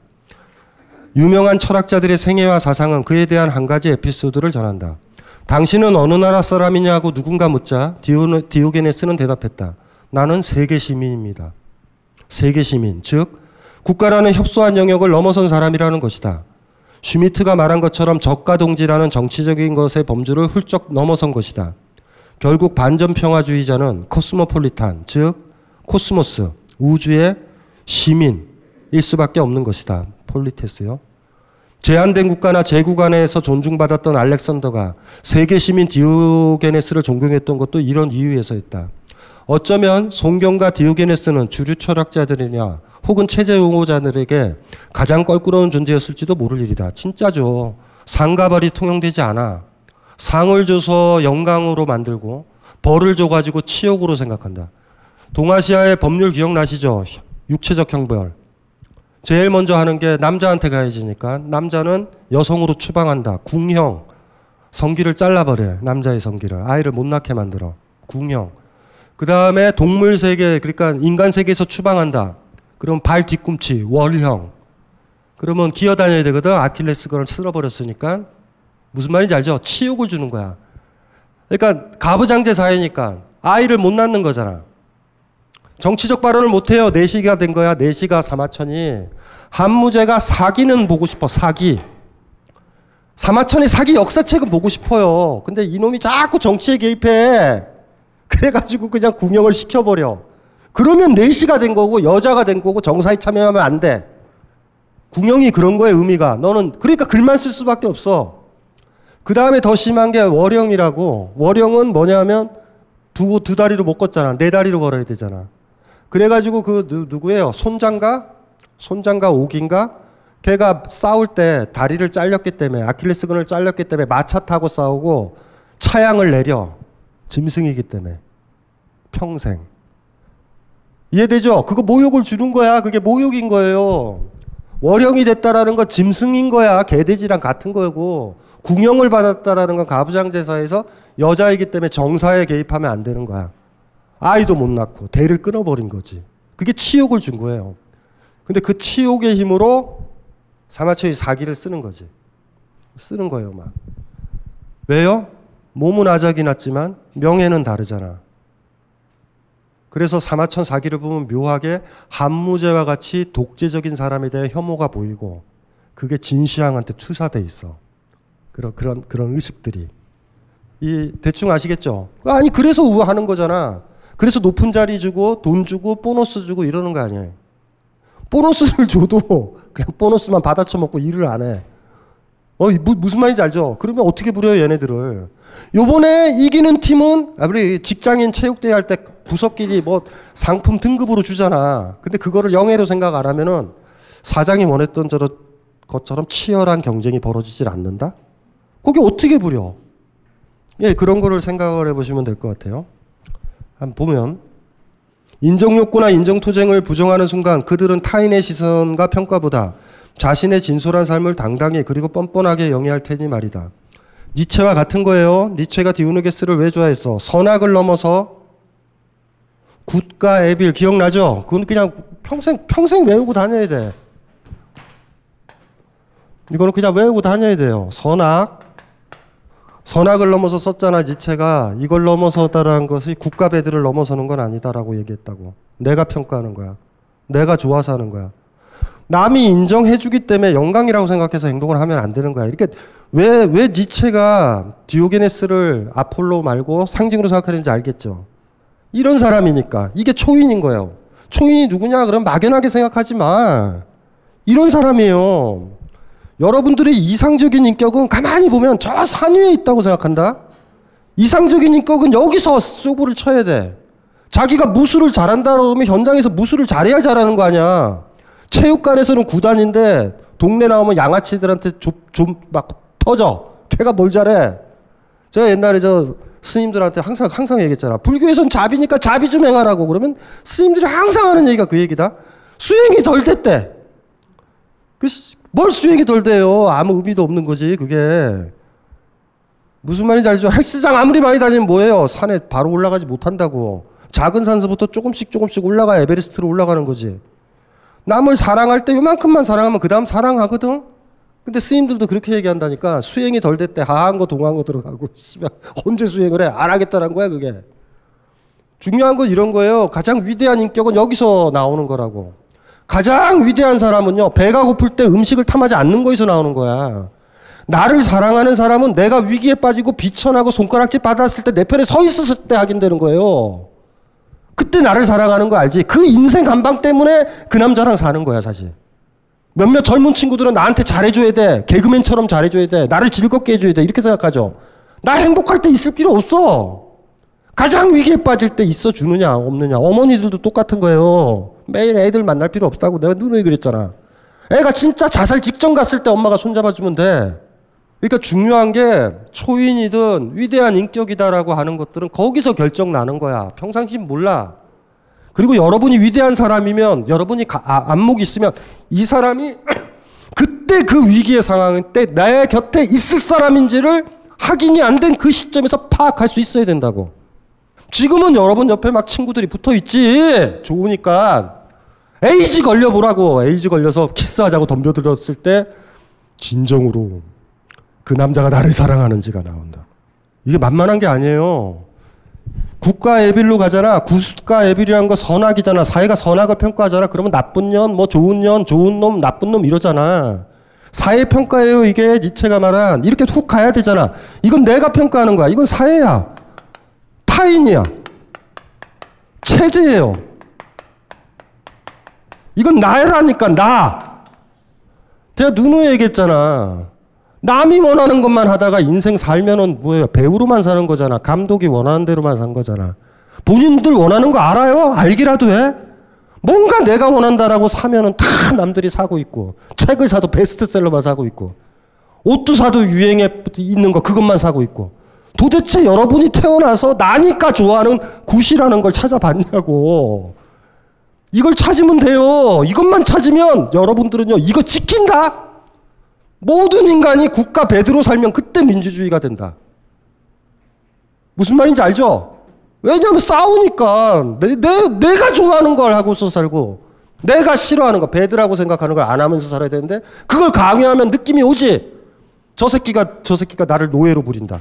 근데 이것도 없는 사람은 그냥 노예로 사는 거야 그냥 대충. 그냥 느낌적 느낌으로는 그냥 그렇게 살지. 지금 좀 억압적인 사회인 것 같아 느낌적 느낌은 뭔가는 있는데 이게 있어야지 진짜 지켜 우리가 그렇잖아요. 여자가 약하지만 사랑하는 자기 아이가 있으면 굉장히 세잖아. 지킬 게 있다라는 거는요, 굉장히 센 거야. 그래서 여러분들은 비겁하게 사는 방법은 나의 국가 배들을 안 찾아요. 저걸 알게 되면 지금 못 살거든. 다 이혼하고 헤어지고 회사 그만두고 난리가 난다. 그러면서 이렇게 승리하지. 아직도 제가 원하는 게 뭔지 모르겠어요. 아이고. 뭘 몰라요, 모르기는. 인생 한 방이에요. 오늘, 오늘, 오늘부터 결정 날 수도 있어. 나가면서. 니체가 왜 디오게네스를 좋아하는지 알겠지?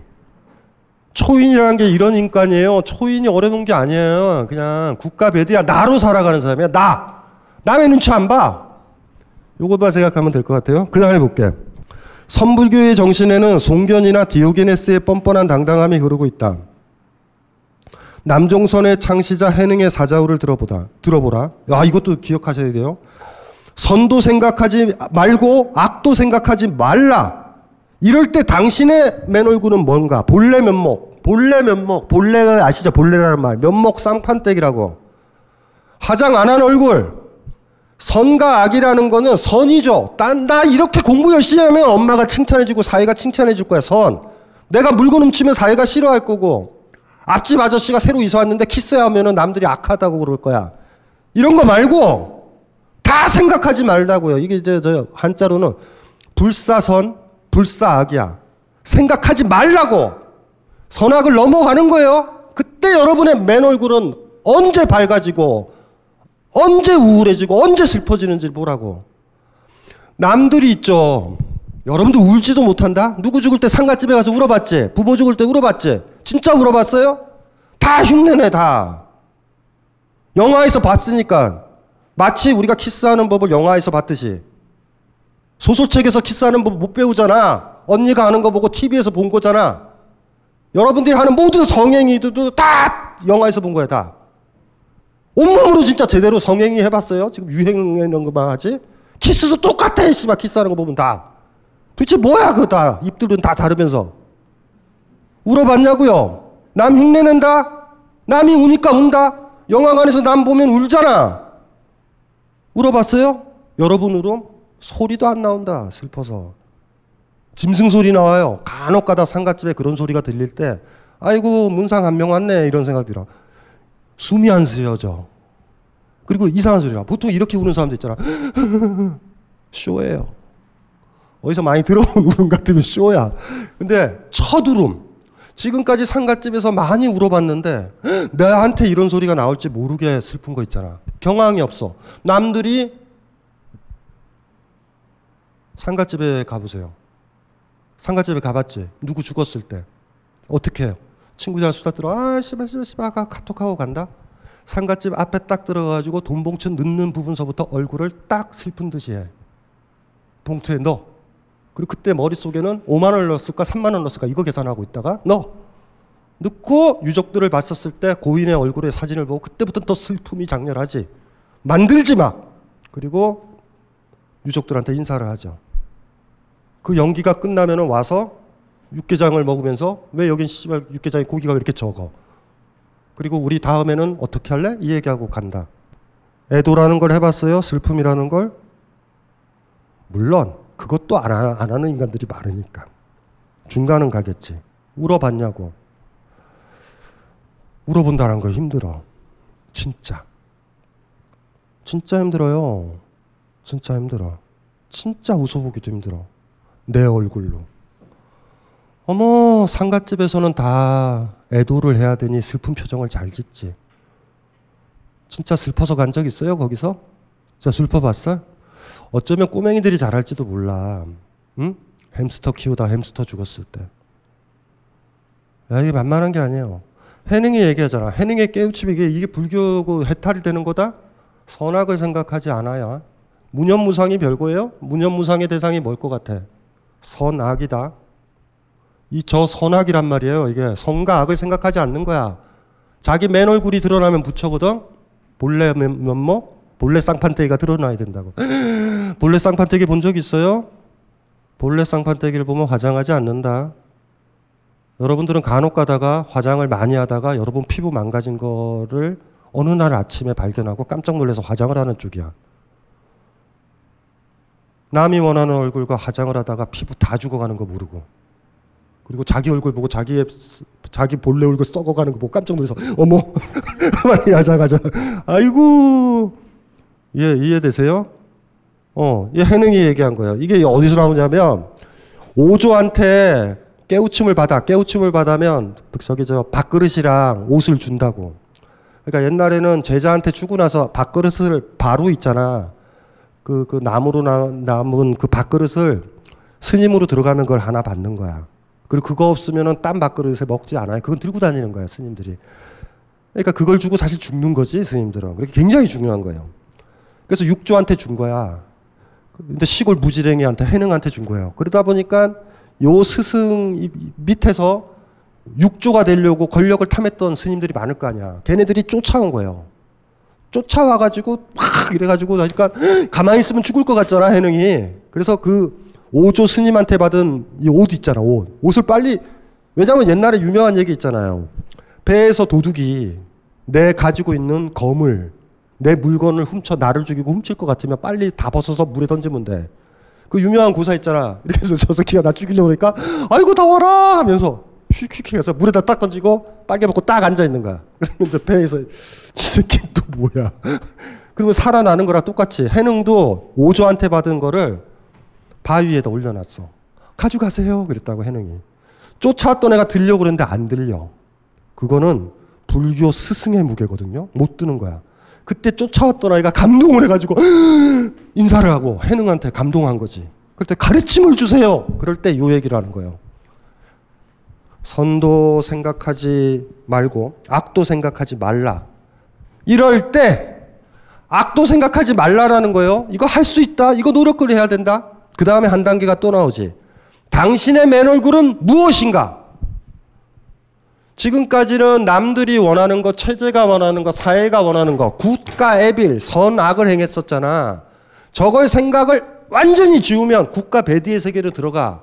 그러면 여러분의 맨 얼굴이 나온단 말이야. 그거를 잡으면 불교에서 부처가 됐다고 그러는 거야. 이해, 이해되시죠? 부처가 된 거야, 부처가. 삶의 주인이 된 거야. 남의 눈치를 안 봐요. 읽어보면 이래요.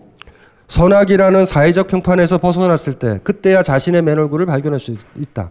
그래서 큰 스님들도 그 저기 저, 저 간을 볼 필요가 있어.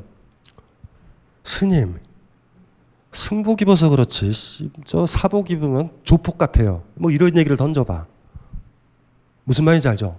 근사한 스님이고 싶은 스님이다. 그러면 어린애잖아. 주인 아니잖아요. 남의 평판에 의지하잖아. 그거에 어떻게 대응하냐 보면은 여러분들 알죠. 남을 간보는 방법이 뭐라고? 남을 모욕을 한번 줘봐. 특히 뭐를? 혹여 이 사람이 이거를 가장 치욕이라고 생각하는 그것. 그걸 건드려봐. 진짜 좋은 선생님은요. 그걸 딱 건드려도 허허허 하고 넘어간다. 우리는 그가 어떤 대응이 아니라 거의 동요가 없다라는 걸 알아요. 그 선생님을 어떻게 제자들이 가지고 놀아. 그 다음에 읽어보면요. 남에게 인정받으려고 위선적 화장이나 가면을 하는 것이 아니라 있는 그대로의 자신의 맨 얼굴을 세상에 드러내게 된다. 그러니 다른 사람들은 맨 얼굴로 들이미는 당당한 사람에게 뻔뻔함을 발견하는 것이다. 당당하게 뻔뻔한 자 혹은 뻔뻔하게 당당한 자가 바로 부처가 아니면 무엇이겠는가. 그렇지만 당당함과 뻔뻔함은 동전의 양면처럼 함께 가야 한다는 걸 잊지 말자. 당당함이 없는 뻔뻔함, 뻔뻔함은 그저 무의도식의 후한 무치일 따름이기 때문이다. 어쨌든 선종만이 아니라 불교 전통 일반은 디오네게스처럼 코스모폴리탄이 되고자 했다. 중국의 불교가 정착하려고 할 때 흥미로운 책 한 권이 쓰인다. 그것이 바로 위진 낭부 쪽 시대의 승려 해원이 집필한 사문 불경 왕자론. 사문 스님이고요. 불경 공경하지 않는다고 왕자 왕자는 왕이에요. 왕 그거에 대한 논의. 사문 불경 왕자론. 제목 그대로 사문 즉 승려는 왕에게 예의를 가- 차리지 않아야 한다는 내용을 담고 있는 책이다. 부처가 된다는 것은 스스로 삶의 주인이 되려고 한다는 것이다. 당연히 주인이 되려는 사람이 어떻게 다른 사람에게 그가 비록 왕이라고 할지라도 머리를 숙일 수 있다는 말인가? 알렉산더를 막대했던 디오게네스의 정신이 동아시아 불교에서 다시 섬광처럼 빛을 뿜은 것이다.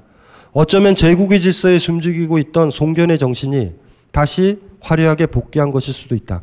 이건 철학의 문제, 개념의 문제, 뭐의 문제는 아니에요. 이건 정신의 문제라고. 이 정신은 내용, 내용의 문제가 아니야. 이 당당함은. 조선조 시대의 당당함과 지금의 당당함은 다를 테니까. 이거에 필적할 만한 사람을 제가 찾은 사람은 단재 신채호예요. 안녕하세요. 컴스테이션 대표 이경식입니다. 컴퓨터라고는 전원 버튼밖에 모르는 딴지스가 있다면 저희 컴스테이션으로 오셨으면 좋겠습니다. 오지랖 넓은 옆집 아저씨처럼 친절하고 상냥하게 컴맹으로서의 탈출을 도와드리겠습니다. 해치거나 물지 않습니다. 간단한 문의번호 011-892-5568로 연락 주시면 컴맹 탈출 작전 성공 딴지 마켓에 컴스테이션이 있습니다. 컴스테이션은 조용한 형제들과 함께합니다. 단재 신초의 유명한 말. 세상에는 세 종류의 인간이 있다. 이익을 탐하는 사람, 제일 하바리 사람. 이거 옛날에도 얘기했지만 같은 거예요. 개념으로 들어가지 말, 말았으면 좋겠어. 이 부분은 이익으로 살아가는 사람이 있다. 이익으로 살아가면은 이익을 주면 이 사람은 뿌릴 수 있어. 명예로 살아가는 사람은 칭찬하거나 명성을 주거나 간직을 주면 살아갈 수 있어. 이 두 인간이 되지 말고 이 인간이 되라 이래요. 이익으로도 명예로도 움직일 수 없는 사람. 이익으로도 명예로도 움직일 수 없는 거야. 이익으로도 움직일 수 없다라는 건 무슨 소린지 아세요? 불이익으로도 움직이지 못하게 한다라는 거지. 이런 사람이 있어야 조선이 독립된다라는 거야. 친일파가 왜 생겼어요? 이익 때문에. 지도자 임내 해가지고 명성을 따지지만 민중은 안 도와줬던 허접한 애들이 왜 생겨? 명예 때문에 생기잖아. 그래서 신채호는 이렇게 쓰다가 뭐라고 하냐면 명예를 지향하는 것도 보면 길게 보면 이익을 추구합니다. 이런다고. 사실 돌아보면 핵심은 뭐예요? 이거는 다 딴 사람이 주는 거잖아. 여러분들이요. 여러분들한테 이익을 많이 줘. 여러분들을 기리고 칭찬해. 이러면 그 사람이 막 여러분한테 접근하면 그 사람이 매혹적으로 보이지. 여러분들은 이익이나 명예로 움직이지 말아야 돼요. 나를 움직이려면 돈으로도 움직이지 못하고 나를 움직일 때 내 목을 조르는 걸로도 나를 움직이지 못해. 나한테 침을 뱉어도 나를 피하게 못하고 나한테 나 천재라고 훌륭한 사람이라고 기려도 나를 움직이지 못해. 나를 움직이려면 내 마음을 움직여라. 그런 사람들이에요, 여러분들은. 마음이 움직여봤어요, 본래 얼굴이, 본래 마음이? 다 계산하잖아, 이게 조금씩, 조금씩, 조금씩들. 이익과 명예를 따져버리면요, 조선이 어떻게 해방이 되겠어? 에? 일본이 철도 조금 더 낮으면 씨발 해방 안 하겠네? 주인으로 못 살게 하니까. 그래야 해방해야 되지. 맨 얼굴로 못 살게 하니까. 그러니까 해방을 해야 되지. 굽신거리게 하려니까 해방을, 해방을 해야 되는 거지. 단지 신초는 그렇게까지 나간단 말이에요. 그래서 이게 에? 세상에는 세 종류의 사람이 있다. 제일 상태 안 좋은 거, 이익에 따라 움직이는 사람. 두 번째, 남의 칭찬에 따라 움직이는 사람. 세 번째는 둘 다로 움직이지 않는 사람이 있다. 진인, 진짜 사람. 부처에 부처. 디오게네스 같은 사람, 송경 같은 사람. 어떤 사람이에요, 여러분들은? 맨 얼굴이 있어요? 맨 얼굴 찾았어요? 찾았으면 여기 이러고 있으면 안 되지. 비슷하게 비슷하게 찾은 저로서는 사찰에 가서 이제 스님들 보면 이상한 새끼들 많아요, 이 새끼들이. 아니, 죽이고 싶죠. 저게 중인가 막 이런 애들도 많다고. 중인 척하는 애들. 아, 그래가지고 참 스님들 연수 때 많이 가서 강연했는데 하도 욕을 많이 했더니 이제 부르지도 않아요.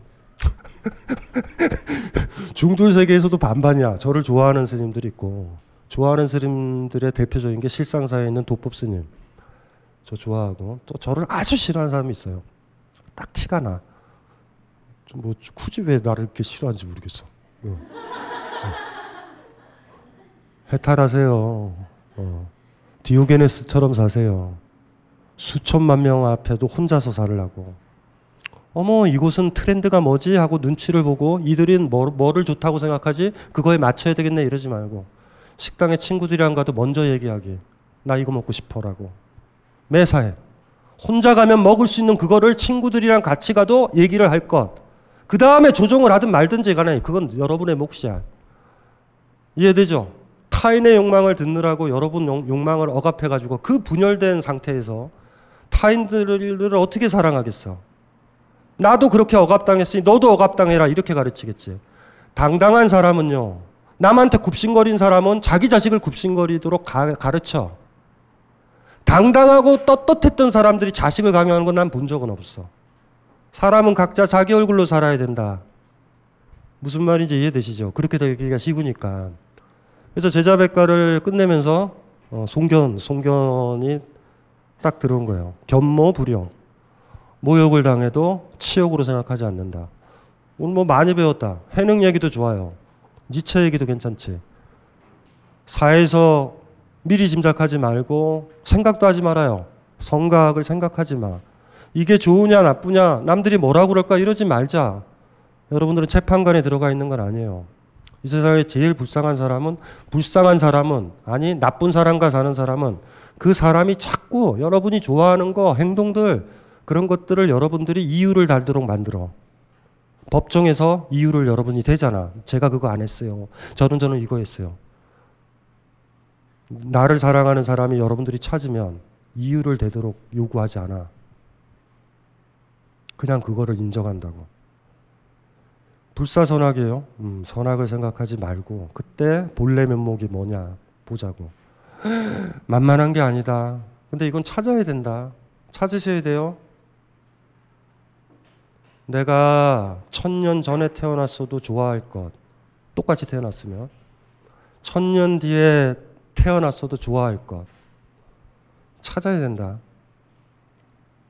그래야지, 그래야지 산 거지. 아니면 노예로 연극 배우로 산다. 살다가 뒤진다 또. 또 이렇게 또, 또 뒤지면서 온 세상에 또 그리, 그리 살다 뒤지기를 원하고 또 강요를 해. 여러분이 또 대략 난감해요, 인생은. 성경 괜찮죠? 어, 디오게네스도 괜찮지. 괜찮은 거예요, 이게. 또 이렇게 살면 이런 사람들이 많아봐서 구, 군주한테 인사도 안 해. 나도 주인이라고. 내가 좋아해 인사한다고. 제가 옛날에 그 저 옛날에 저 오리엔테이션 강의 많이 갔다가 요새는 거의 안 부르는데 경북대 얘기 내가 옛날에 들었잖아. 경북대 경북대에서 가서 오리엔테이션 경주를 갔더니 아이들이 부총장이 나왔다고 딱 일어나서 오리엔테이션 하니까 보문 단지에서 인사를 딱 하는 거야. 그래서 아 뭐 서울에서 어 훌륭한 선생님이 왔- 왔고 부총장이 막 얘기를 해. 물론 그때도 반바지. 부총장이 아래 위로 이렇게 본다고 저 새끼 이게 뭐지? 뭐 이러고 보다가 제가 애들한테 첫 멘트가 그거여서 왜 저 사람한테 인사를 했냐 너희들은. 어, 스무 살 이전에는 선생한테 인사를 하는 거 인정한다. 너희들이 약하니까. 스무 살 이후에 존경하지 않는데 인사를 한다. 부총장이니까 인사를 했다. 그러면 씨발 독재자라고 독재자라도 대통령이면 인사할 새끼들이잖아요. 그게 무슨 지성이냐? 지성이는 어디서 탄생하는 줄 아세요? 자기의 국가 배대에서 탄생한다. 이건 아니야. 어머 트렌드가 요새 박근혜를 싫어하는 거니? 숟가락 얹는 거 아니에요. 다 박근혜를 좋아해도 혼자 싫어하는 거야. 제가 농담 삼아 그랬잖아요 옛날에. 훌륭한 사람은 어떤 사람이냐면 시위 현장에 나가도 무섭잖아. 불이익을 받을까봐. 무슨 말인지 알지? 아 여기 나가기만 하면은 민주투사라고 명예는 올 텐데 아이고 쫄려라 못 가잖아. 그 제가 얘기했잖아요. 100명이 시위를 해도 내가 거기 있고 10명이 시위를 해도 내가 거기 있고 한 명이 있어도 내가 거기 있어야 된다고. 제가 누누이 얘기했잖아요. 아까 처음에 뭐라 그랬어요? 수천 명이 있어도 혼자 있듯이 거기 있으면 되는 거야. 그리고 이렇게까지 가야지. 그 시위 현장에 아무도 없으면 내가 죽은 거다. 이 정도는 돼야죠. 그런 사람들이 사회에 많으면 그때 민주주의가 가능하다. 그때 자본으로부터 근본적으로 벗어날 힘을 우리가 좀 얻을 거야. 정리하고 이런 거 못 받아들일 거야. 이건 있을 수 없어! 이익에 따라 움직이면 내가 정규직으로 남으면 비정규직 생기는 거 오케이 할걸? 이익에 따랐으니까. 그런데 명예라도 따르면 정규직 만드는 거 반대했을 거야, 나름. 응? 비정규직 만드는 거. 근데 참, 참 진인이라 그랬잖아. 진짜. 진짜 백이. 진짜 사람이잖아. 진짜. 가짜가 아니라. 이렇게 되면 이런 사람들이 많이 늘어나야 돼요. 그러면 거꾸로 얘기해 보자. 사회나 체제나 자본이나 국가 권력이 지배를 공고히 하는 방법은 뭐야? 다 가짜를 만들면 돼. 존경하지 않는데 존경하도록 만들면 된다고. 나는 너희들의 마음을 마음으로부터 존경을 원하지 않아. 내 앞에서 인사만 하면 돼. 이걸 원하면 된다고. 그래서 여러분들이 가짜가 돼 있는 거야. 가짜들이 많아야 된다니까. 허당들이 많아야 돼. 술집에서나 분노를 하는 거예요. 체제에 대해서, 부장에 대해서, 사장에 대해서, 시어머니에 대해서. 하지만 앞에서는 전을 붙여야 돼. 10만 장이든 50만 장이든. 그러면 돼. 그게 가짜잖아. 그게 여러분들이 노예라고. 그러니까 우리 사회가 지금 보세요. 겉으로 투표하고 이런 것들이 중요한 게 아니고 촛불 집회하는 게 중요한 게 아니야. 주변을 한번 보라고. 진짜가 몇 명이나 있다 우리가. 이게 우리의 무서운 거예요 지금. 무슨 말인지 아시겠죠? 어, 그게 무서운 것 같아. 에, 어쨌든지 간에 춘추 전국 시대예요. 송경 같은 사람. 세다 세. 제국 시절이죠. 최초의 제국 같은 게 알렉산더의 제국이잖아. 그때 디오게네스. 왕 앞에서 인사하지 않는다. 어? 너는 기껏 해봐서 군대들 옹이, 옹호 받아서 주인 노릇하지. 야 이 새끼야 나는 혼자 주인이 된 사람이야. 내가 왜 너한테 인사를 해? 나는 군대가 없어도 주인이고 군대가 있어도 주인인데 너는 군대가 있어야지만 주인인데 내가 왜 너한테 인사를 해? 그리고 해능이 했던 얘기도 들으면 되죠. 니체의 얘기지. 선악을 제발 넘어라. 제발 넘어서 여러분들의 맨 얼굴, 여러분들의 국가배드 그런 걸 봐야 된다고. 선악을 넘었다 그래서 스님들이 마른 마른 통나무가 됐다고 생각한다고. 깨달은 스님들도요 차 좋아한다. 어머 맛있다 하고 먹는다. 근데 차이가 그거란 말이에요. 연기하지 말고 자기 맨 얼굴로. 저거 봐야 된다. 저 불교에선 그래요. 그래서 옛날에 옛날에 많이 그랬잖아. 스님들이 거친 스님들 표현이 그런 스님들이 더 좋아. 네 쌍판떼기를 봐야 된다. 쌍판떼기를 봐야지 네가 부처가 된다. 그래. 본래 면목. 저 진짜 유명한 말이에요. 우리나라가 조계종이잖아. 이 육조 해능이 조계 조계종의 그 상징적인 출, 출발이거든. 예. 어쨌든 보세요. 다 같은 얘기야. 개념도 아니고요. 철학사적 흐름도 아니다. 이거는 인문주의의 한, 한 중심이에요. 여기서부터 안 벗어나야 되는 거야. 여기서부터. 어, 고생들 했고요. 고생들 하셨어요. 제자백과 부분이 끝났고 이제 다음 주에는 이제 한나라 한 제국의 한 제국으로 이제 넘어갈 거예요. 이 강의는 벙커원 어플에서 동영상으로도 시청하실 수 있습니다. 벙커원, 벙커원, 벙커원 라디오.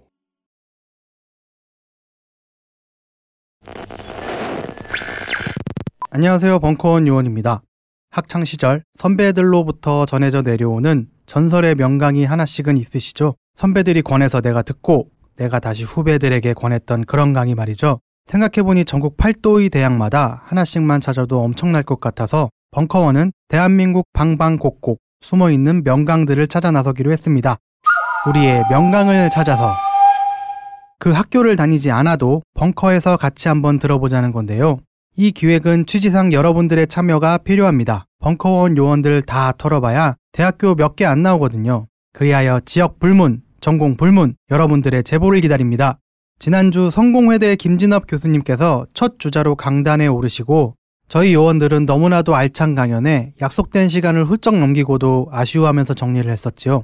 이와 같이 우리 캠퍼스에서만 듣는 것이 너무 아까운 수업이 있다고 생각하시는 분들은 벙커원으로 제보 부탁드립니다. 교수님께서 직접 제보해 주셔도 됩니다. 물론 비밀은 보장해 드립니다. 전국에 있는 모든 캠퍼스, 명강의 명사님들께서 한 분도 빠짐없이 벙커원 무대에서 강연을 할 때까지 이 시리즈는 계속될 것입니다. 그러므로 시기를 생각하지 마시고 언제든지 벙커원으로 제보 부탁드립니다. 제보해 주실 곳은 벙커원 홈페이지, 페이스북, 트위터, 메일 모두 가능합니다.